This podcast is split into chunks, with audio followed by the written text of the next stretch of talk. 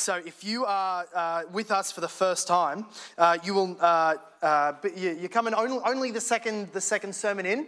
But if you've been here uh, with us for a few, few weeks, or of course if you're our regulars, then you know we are in the, the book of Revelation, and we are going through the seven letters that Jesus wrote or spoke to his church through the Apostle John.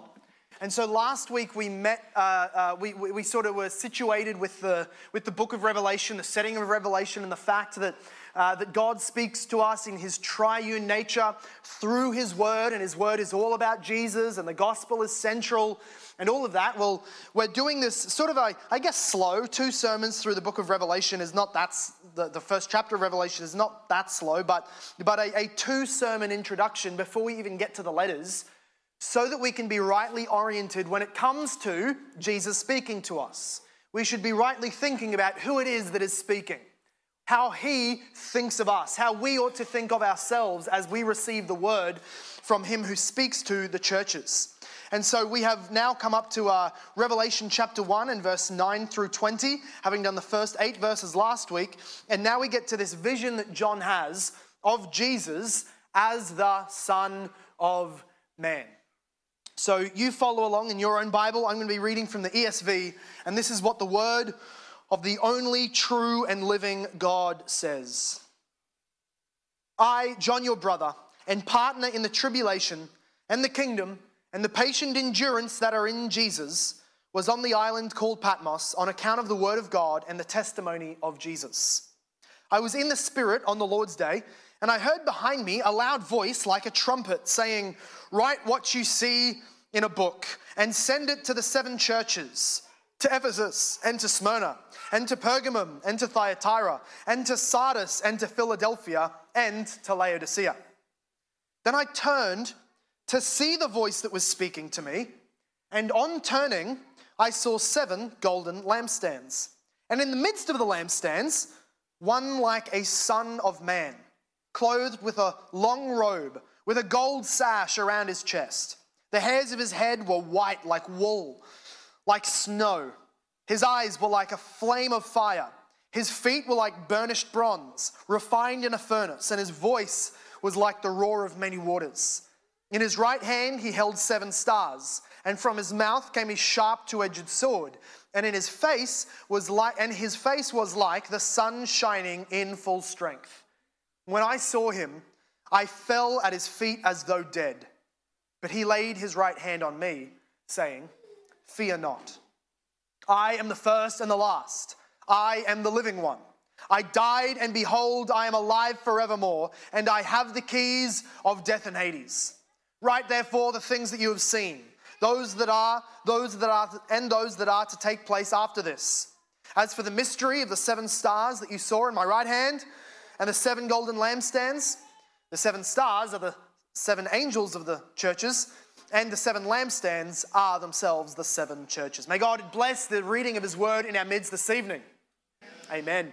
Well, there's going to be uh, many points, probably about six, like we did last week, rapid fire points as we go through this, because if we try and explain all of the Old Testament explanation of every single verse that we go through here and every single imagery, we will be here all night and we'll have a Eutychus situation, somebody fallen down dead, and we'll have to pray him together uh, back alive before we keep on preaching. We don't have time, so we're going to stick to about an hour and a half and uh, get, through, get through this in a little bit of pace. First of all, what, what I want us to see is that John wants the churches to see that he himself is a partner with them in the tribulation that they are about to be undergoing, and some of them are currently.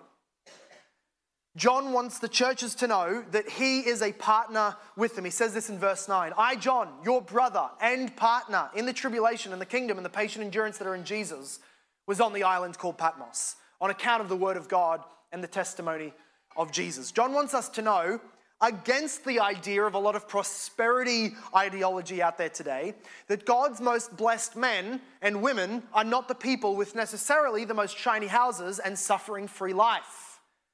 But God's generals are the ones that he sends into the heat of the fire.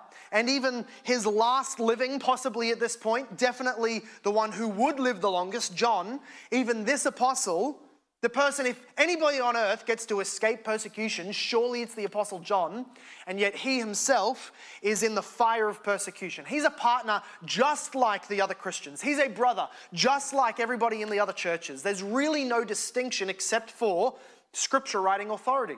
He's just like them.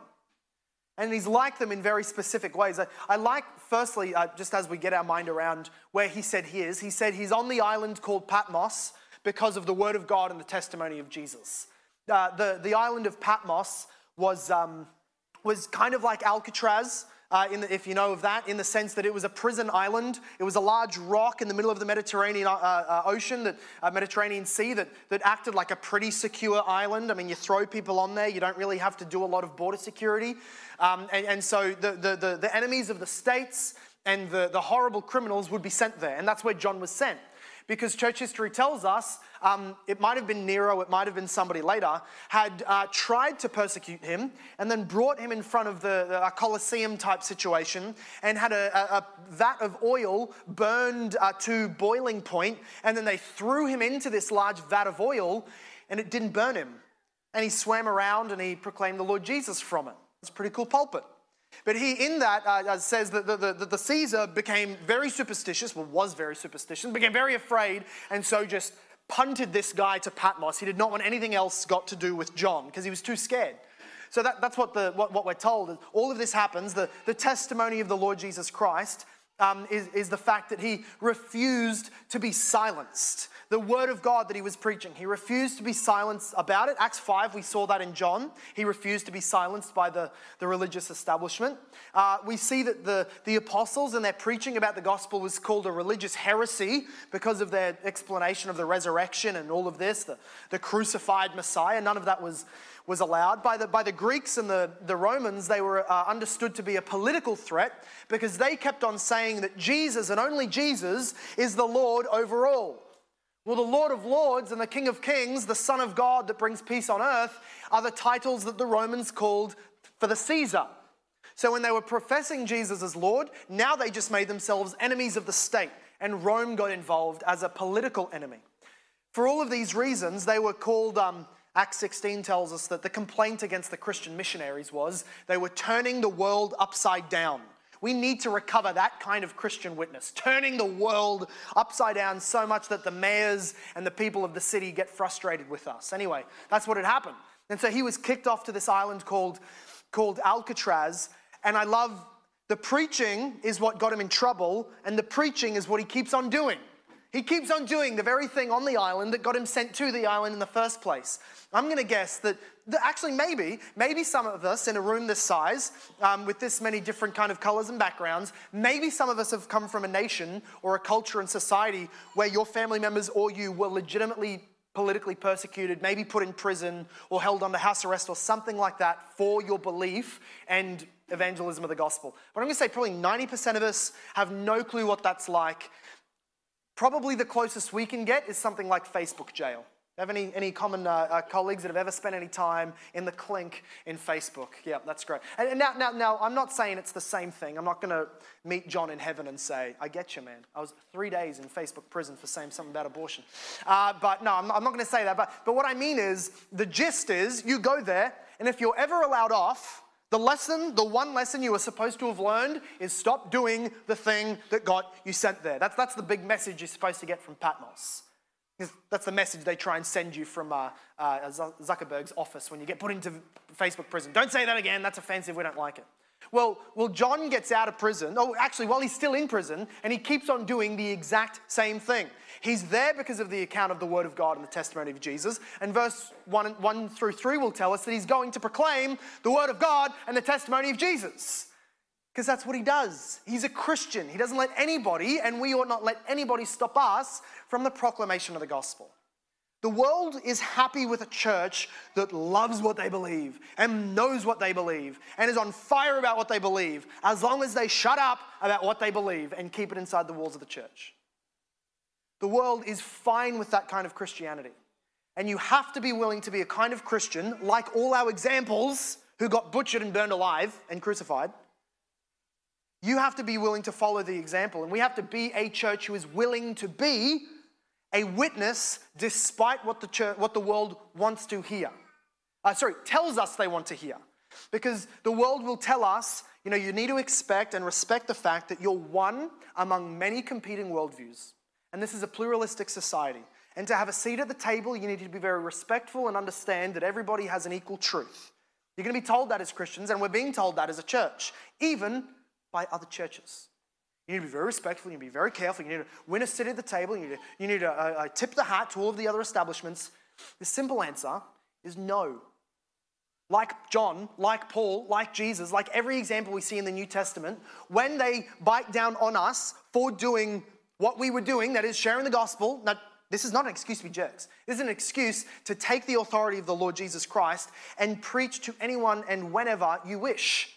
As long as it's not on company time, because you've, you've sold your time. I'm not going to get into that discussion right now. But anyway, we ought to always be proclaiming and speaking the word of God. We will be the kind of church that said we will uh, not abide by social norms. The whole earth belongs to King Jesus, He purchased it by His blood. His truth is the only truth. His gospel is the only gospel of salvation. The Bible is the only true sacred scripture. His plan for history is the only way history will go. The darkness exists, but it is fading away, and the true light is shining and will overcome the darkness. Satan and the darkness of his kingdom has literally no defense against the preaching of the gospel. He was issued zero armor at the crucifixion of the Lord Jesus when he crushed Satan's head. He was given no armor and no defense for the onslaught of his kingdom that would be coming through the Christian missionaries and evangelists. None whatsoever. We need to believe that and proclaim that so that whether we're persecuted or thrown in prison, or some of us go, God willing, to nations where your life is on the line, still there, Revelation 12 11 would be true of you. They have conquered him, that is the dragon. They, the Christians, have conquered him by the blood of the Lamb and the word of their testimony, for they loved not their lives even unto death. John's our example here. He's our partner in this. He's calling us forward into it, therefore, and we ought to do that. There's three things that he says he shares with us. He says, first of all, the tribulation, second of all, the kingdom, and third of all, the patient endurance. When he says tribulation, I do not believe at this moment that he's referring to, in fact, he can't be referring to, a symbol, uh, sorry, a single and singular end point in, in uh, a manifestation of tribulation because he's in the first century and he says he is undergoing it. So don't think at this point that when, what John's saying is he's a partner in the end time tribulation because he's not. That's not what he's talking about. Rather, the language of tribulation here is speaking of the entirety of the Christian church the entirety of the Christian uh, age of, of the church between Jesus' ascension and Jesus coming back, Jesus said in John 16, the same author, John, tells us that Jesus says that all those, uh, uh, uh sorry, he says to, to, to the disciples, You will have tribulation in this world, but take heart, I have overcome the world. So that really to speak of the tribulation in this sense, there's other senses, but in this sense, is kind of just the negative angle of what he's about to say next, which is the kingdom. The age long suffering of the church, we might call the Christian persecution. It ends when Jesus comes back. Don't hold your breath. But then the other side of it that John is also a partner with is the kingdom. And that's what he says next. He's a partner with us in the kingdom. This is a reference, again, to the whole period between Jesus' resurrection and his coming back again. The kingdom was established by Jesus in his first arrival, in his first kingdom. We saw, we've been seeing this through the book of Mark that he establishes his kingdom, that he preaches his kingdom, that the kingdom is so close you can touch it, and that the time is fulfilled, the kingdom is here. And, but it will be consummated into the eternal state when Jesus comes bodily back again. In the interim, we have this spiritual kingdom that definitely has physical manifestations, but is primarily a spiritual kingdom that Jesus reigns from heaven through his church on earth. So we are partakers with John, and he is a partner with us in the tribulation as well as the kingdom. Uh, verse 6 says of this same chapter, uh, of chapter 1, has already said that Jesus freed us from our sins by his blood and made us a kingdom. So that's present tense. There's, there's a kind of present tense manifestation of this kingdom. Chapter 5, verse 10 says to Jesus, You know, you have made them a kingdom and priests to our God, and they shall reign on the earth. This is the same period, as we say kingdom, the, period is the same period referred to later in chapter 20 as the millennium, the thousand years. It's a period of symbolic rule, uh, it's a symbolic period of the true and real reign of Christ. And so John is saying, I'm a partner with you in the tribulation, we're in the kingdom, and in the patient endurance. In the patient endurance. This means the ability to endure all the sufferings in the tribulation and all of the calls to obedience in the kingdom. Both of those things need patient endurance, and we have patient endurance because all of these things go, these three things go together, do you see, in verse 9, in Jesus. He says that the, the, uh, the, the tribulation and the kingdom and the patient endurance that are in Jesus. That is to say, if you have Jesus, you're in a kingdom. If you're in Jesus, though, you'll have tribulation. But if you're in Jesus, you will have the necessary patient endurance to last through whatever this kingdom age, whatever the tribulation throws at you. This is good news that John wants us to believe. In Jesus Christ, whatever our labor, whatever our mission, whatever our service, whatever our life, whatever our sufferings look like, John, the last living apostle, is a partner with us, and he is assuring us we will have what we need to make it to heaven's door. John is a partner with us in all that we will be speaking about. And secondly, the very fact that Jesus speaks to his churches. Jesus speaks to his churches. Look at verse 10. John says, I was in the Spirit on the Lord's day, and I heard behind me a loud voice like a trumpet saying, Write what you see in a book and send it to the seven churches, to Ephesus, and, you know, yada, yada, yada. Now, these seven churches are all in Asia Minor, which is modern day Turkey uh, which is pretty much you travel north and then head a little bit west from Jerusalem, uh, on sort of on top of the Mediterranean Sea. If you're looking at a map, a map in the back of your Bible, it'll sort of be top right-hand corner of the Mediterranean Sea. That area is modern-day Turkey, ancient Asia Minor in the Roman kingdom, in the Roman Empire. And he's writing letters to them. Uh, the, the list of the churches follow a mail route that the postman would take. Um, and uh, so they're each going to receive a full copy of the book of Revelation, including all of the other six ch- letters and their own letter. Each church is going to receive this revelation. But it, John tells us that he was in the Spirit on the Lord's day. By that, he means the first day of the week called Sunday. The Lord's Day, by the end of the sort of New Testament period, the, the Sunday began to be known as the Lord's Day because it was the day that Jesus sanctified to himself by rising up from the dead. It was the day that he appeared to his apostles. It was the day that he then uh, ascended, and it was the day that he sent the uh, uh, that it, uh, he sent the, the Holy Spirit. Don't don't ever mind blank on the third person of the Trinity goodness me, uh, that he sent the Holy Spirit, rather, um, uh, not ascended, but sent the Holy Spirit down on Pentecost. So that Sunday became that day, so that instead of, in the old covenant, they, they, they, they on the last day of the week, rested and worshipped to, to, to remember that, that creation was finished. In the new covenant, we start our week with worship, remembering that the new creation has just begun.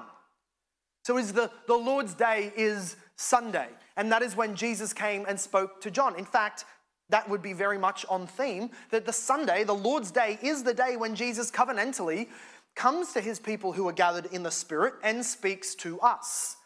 Sunday is the Lord's Day, it's the Christian day of worship, it's the New Testament Sabbath. And so we should come expectantly on Sundays. Now, note, note the encouragement that John gives us. Uh, John, even though he's alone, like the whole two or three or gathered rule doesn't even apply here, but nonetheless, he's alone on an island, just him in the spirit, worshiping God, and Jesus encourages him by coming personally and through John encouraging the suffering churches that the enthroned Lord of all glory, the firstborn from the dead, the ultimate prophet, priest, and king, as we spoke about last week, he meets with and he personally speaks to his people. John wants the church to know that Jesus' heart is towards his people. There's an old Puritan in the 1600s. His name was Thomas Goodwin, and he wrote a book. I'll give you the full title because he's a Puritan. This is how they title their, their books. The name was The Son of God Sitting at the Oh, no, sorry, rather, rather. This is, this is the name. It's even longer. I went to the shorter paragraph. It's the longer paragraph. Uh, the heart of Christ in heaven towards sinners on earth, colon. The gracious disposition and tender affection of Christ in his human nature now in glory toward his people under all sorts of infirmities, either sin or misery. Now, the heart of that book, and it was an amazing book, there's been some cheap knockoffs ever since, but, but the heart of that book, the glorious message of that book, is the fact that as you think about the enthroned, all glorious, conquering king on the throne, and then you're told, go and pray to him, you know, take all your needs, your failure, go take it all to Jesus, it can be very intimidating. And it is. And yet there's this comfort to know that Jesus meets with us to speak to us. And Thomas Goodwin, Thomas Goodwin's message was that the heart of Christ in heaven, though he's in heaven, he's not far away. Though he's exalted, he's still a, a man like us and that he, he senses our feelings. Uh, he, he is a high priest, not separated, but among his people. He, he had this encouraging tone to say, Jesus is speaking with you. He tenderly loves you and cares for you. This is how we should view church. The king, by his spirit, coming to commune with us and other kingdom people. To hear the voice of our King, who speaks authoritatively through his word. Just a little clue this is why John says his voice sounded like a trumpet, because trumpets blast before the king makes a message. The king's voice is coming triumphantly and, and royally to his people when we gather like this on the Lord's day. When we, um, Let's break down our, our, our, sort of liturgy, I guess, our order of service. When we come in, we all sit down, we open the Bible, one of the deacons or elders reads a, a call to worship over you, usually a psalm. We're reading the call to worship. Think of that as the trumpet blasting, announcing the beginning of the divine king's worship. When we sing, we are exalting Jesus before his throne. Hebrews 12 tells us that when we come to Christ, we are coming to the same congregation that is in heaven. I think there's just this tiny veil of, of physical reality between us and the throngs of heaven when we gather to worship. I, I don't think there's one more holy or less holy position to be in worship, but goodness me, if we got this, I think there'd be more raised hands, more exultant, exuberant voices. Yes, even amongst the guys. We can yell at the, at, at, at, at the footy, we can, we can lift up our voices to the Lord Jesus. We are in a kingdom gathering that we are, we are invisibly congregating with the souls that are already in heaven and we're invisibly congregating before the throne of Jesus Christ himself. And then when the sermon comes, his own word is opened up, and the, through the voice of a frail man, the voice of the Spirit booms and thunders into our hearts. And then we have another opportunity to exalt our King in response to that. And then we have a final reading of the word where, whereby we as kingdom people are commissioned Believe what you have just heard and go and obey what you have just heard. The kingdom must grow, the kingdom of darkness must fall.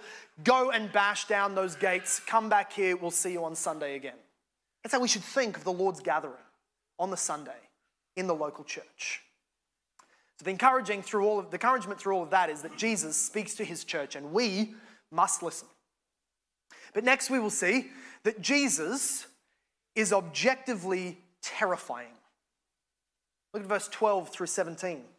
There's this whole passage about what John looks and sees in this vision. Now, he's going to see the exact same thing, uh, some of the exact same elements of what Daniel saw in both Daniel 7 when he sees God.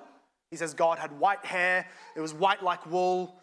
Uh, he's going to see, just like the, the warrior angel in Daniel 10, uh, John is going to see burnished feet and eyes like fire and, and a sash, like a priestly clothing, stuff like that. So he's intentionally taking Old Testament themes, but just, just listen to what he says.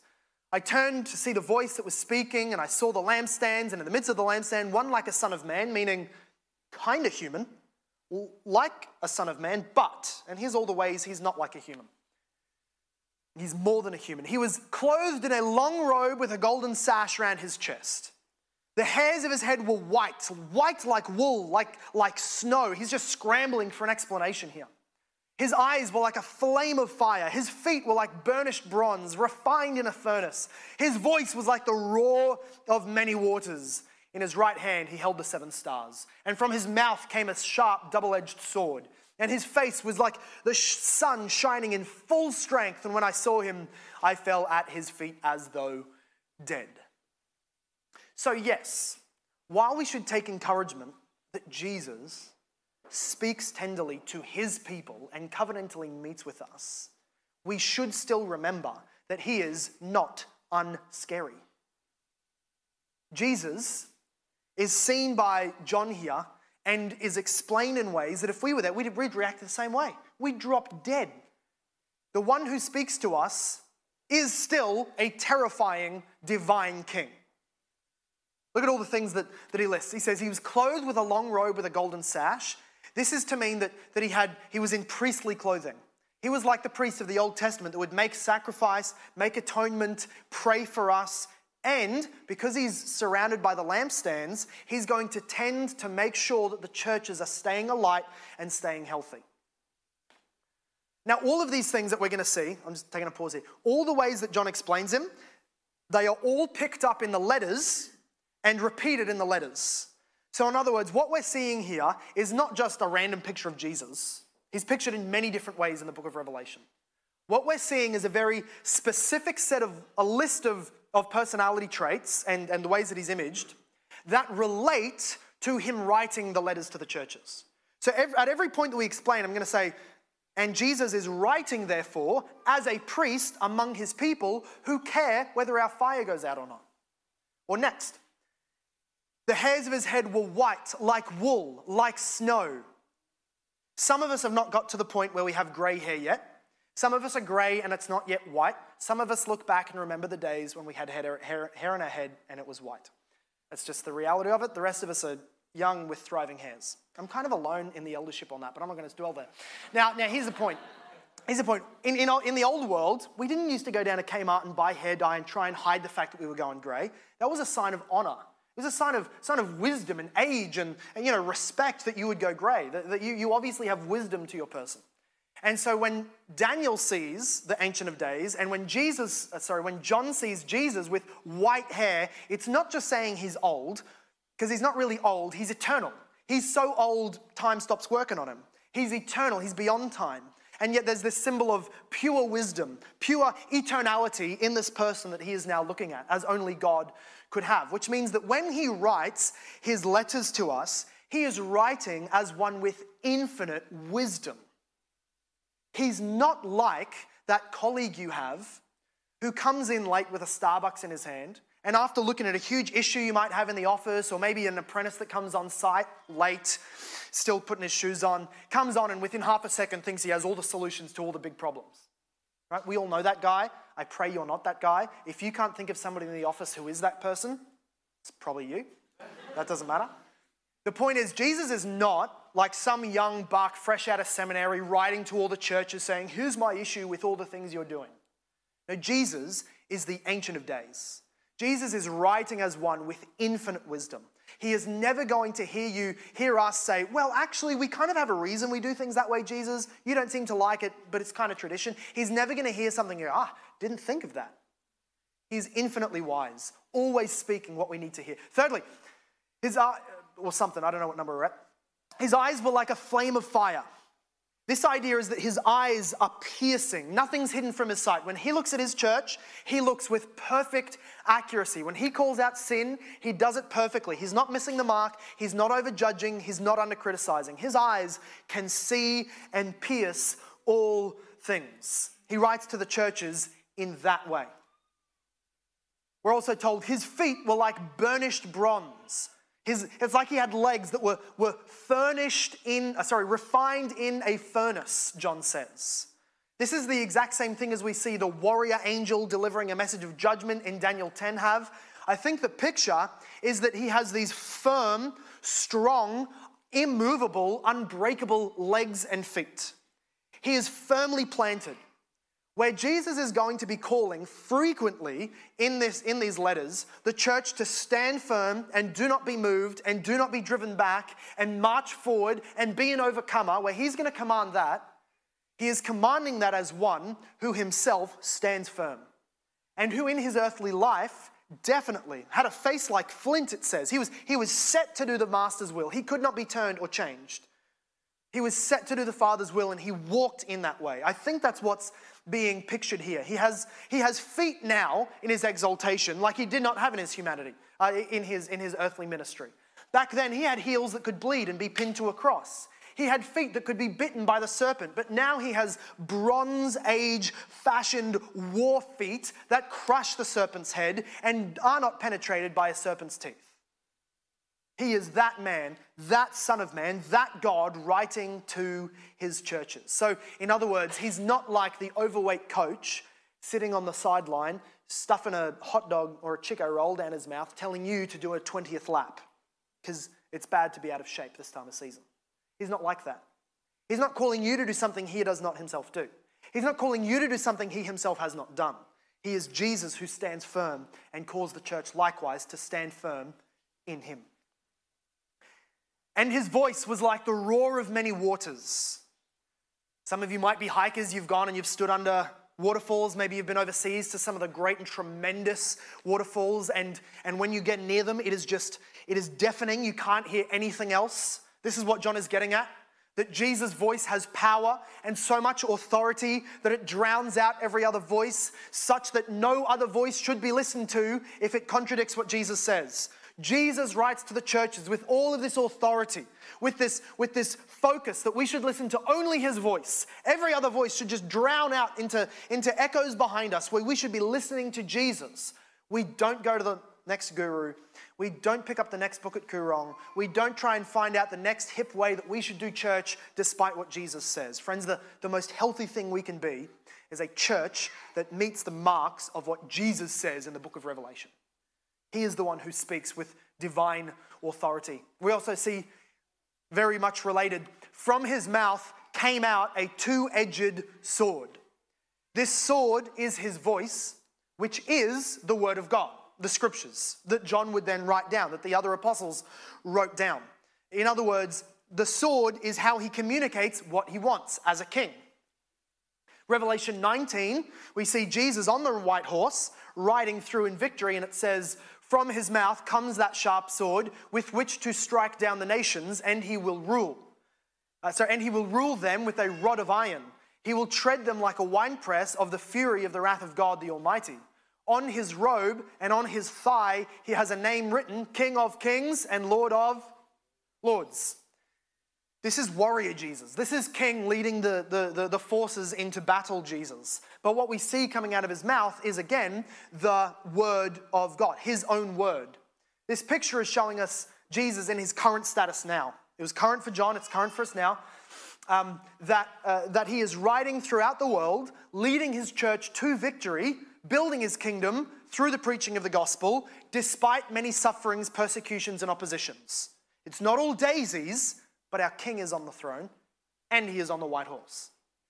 And the, the, the sword from his mouth is his voice in the scriptures. It's his absolute standard, it's his absolute truth, and he judges people according to whether they accept or reject his word. So, in other words, the word of God, the Bible, coming forth from Jesus' mouth, which we preach and we understand, is the tool which he measures nations against and is the tool with which he fights his opponents with, and it is the tool with which he measures churches with.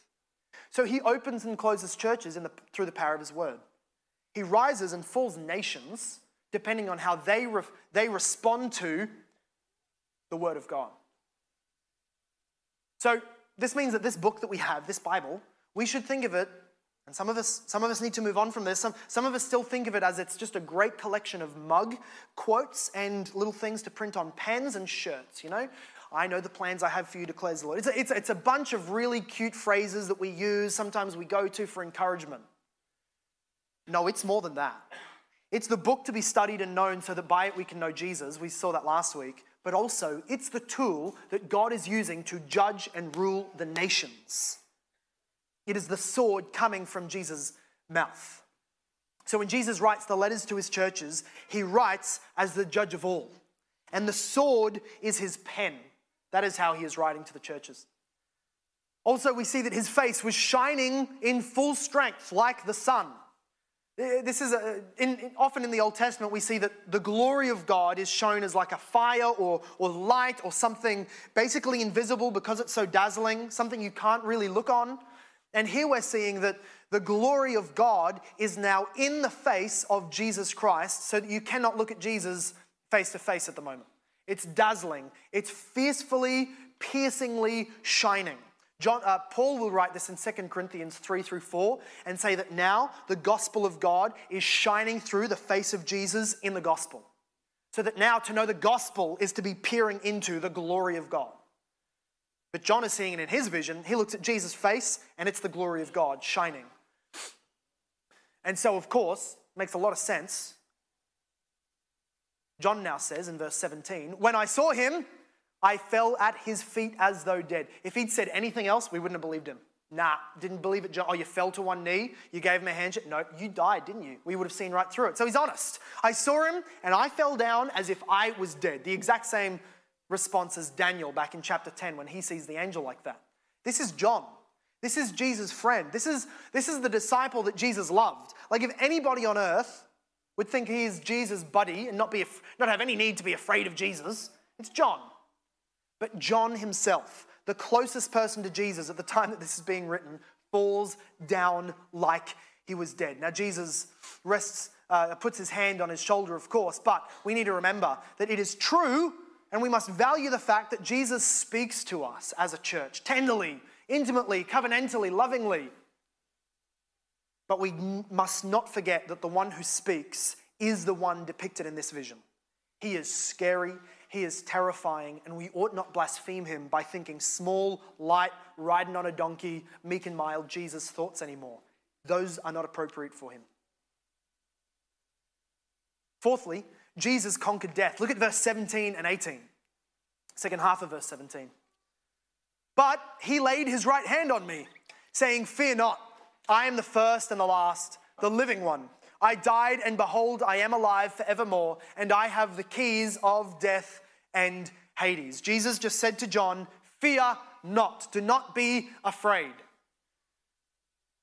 John has no need to be afraid of Jesus, and neither does any Christian. Anybody who has come to Jesus for refuge and safety and salvation need never be afraid of Jesus. But the, the crucial question is why? Is it because Jesus is not very scary? No, he's a fearful judge. The reason you do not need to be afraid of Jesus is because he has died and come alive. He controls now who dies. He unlocks the grave and chooses who dies and who lives. In other words, all of the wrath that you deserved, all of the sin that you had, which meant that you need to be afraid of Jesus, is now dealt with, and Jesus is on the other side of the grave of that. Yes, I kill people, Jesus is saying. Yes, I have the control over who lives and dies. Yes, I'm the judge. Yes, I will send people to hell. But, John, that's not you. Don't you be afraid. Don't you be fearful in my presence. Come near. I am alive now. I was dead, but now I am alive forevermore. I conquered death. I've conquered sin. You have nothing more to fear because Jesus, as scary as he is, is not against the Christians. He is for you. Think about this in the context of the, the suffering local church that he's writing to. They may have the King of Kings called Caesar after them, but the true King of Kings, who squashes that guy with a flick, is behind them, is with them, is for them, is never against them. He says, I'm the first and the last. In other words, He's the beginning and the end. As far as salvation goes, as far as being made right with God, as far as not having to fear death goes, everything is in Jesus. You have no reason to smile at death if you are outside of Jesus. The only way that death is no longer a fearful end to your life and a beginning of suffering is if you have believed in Jesus Christ. It's all in Him.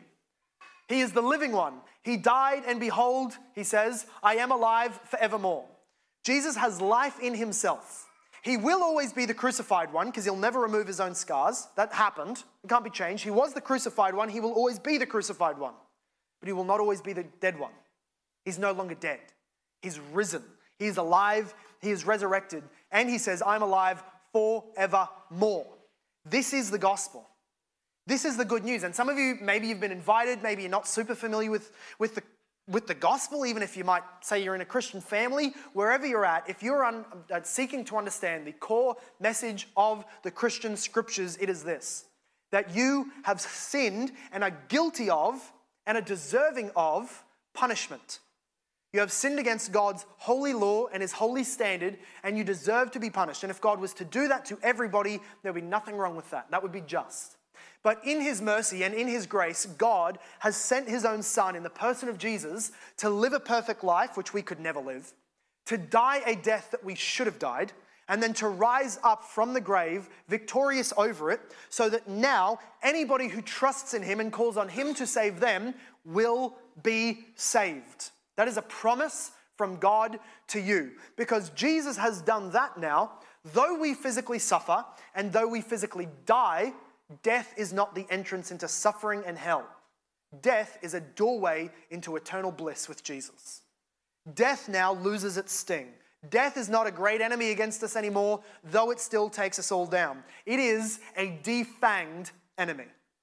This is the good news of the gospel that though you die in Christ, you will live forevermore because you are forgiven of all of your sins by what Jesus has done. Therefore, fear not death.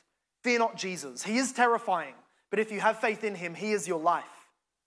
And even though you die, you will never truly see death. Fifthly, we see, and look at verse 20, this is our last verse.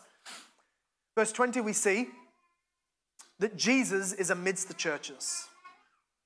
As for the mystery of the seven stars, Jesus says, that you saw in my right hand, and the seven golden lampstands, the seven stars are the angels of the seven churches, and the seven lampstands are the seven churches. So Jesus is standing there, and he can, John can see seven star looking things in his right hand.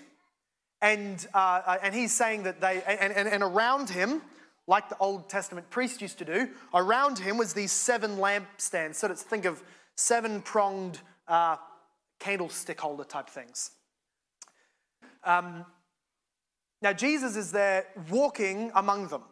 This is to say that he's ministering to them. He's, he's actively engaged in their upkeep and, uh, and ministering to, to, these, uh, to these lampstands.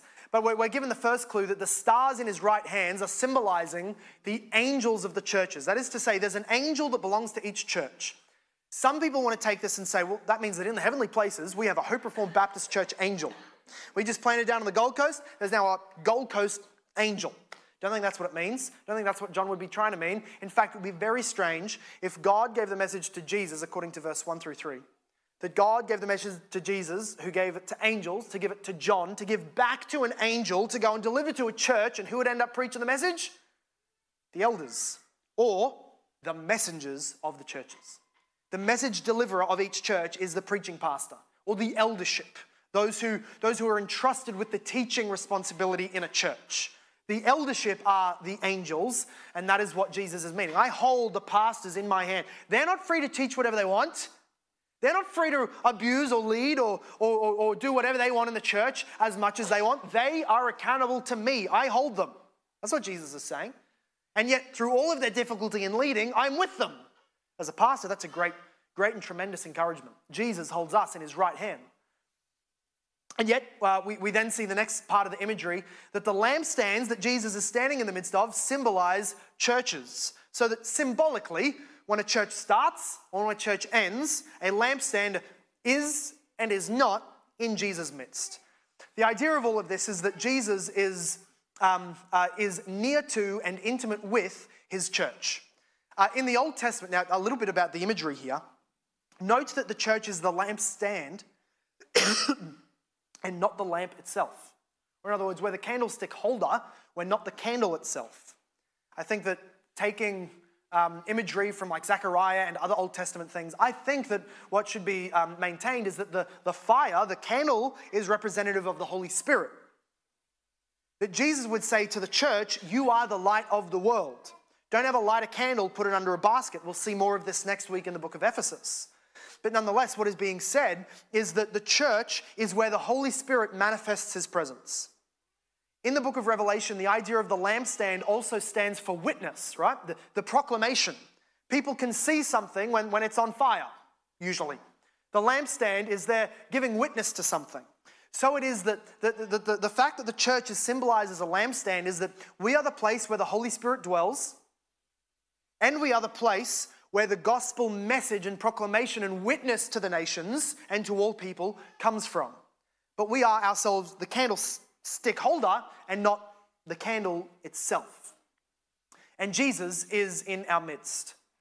In other words, he's the source of the power.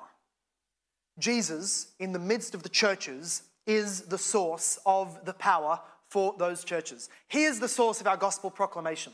He is the source of strength to maintain through tribulation and difficulty. He is the source of purity. He is the source of the lampstand's light.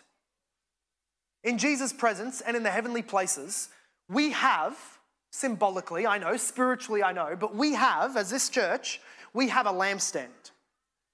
We will see next week that it is removable. Jesus does close down churches. But our prayer and our labor and our toil and our zeal needs to be to the fact that there is a significance in the local church so that we must labor to always maintain the purity and the light and the proclamation and the, and the stability of the lampstand that is Hope Reformed Baptist Church. If you call this place home, that's your responsibility.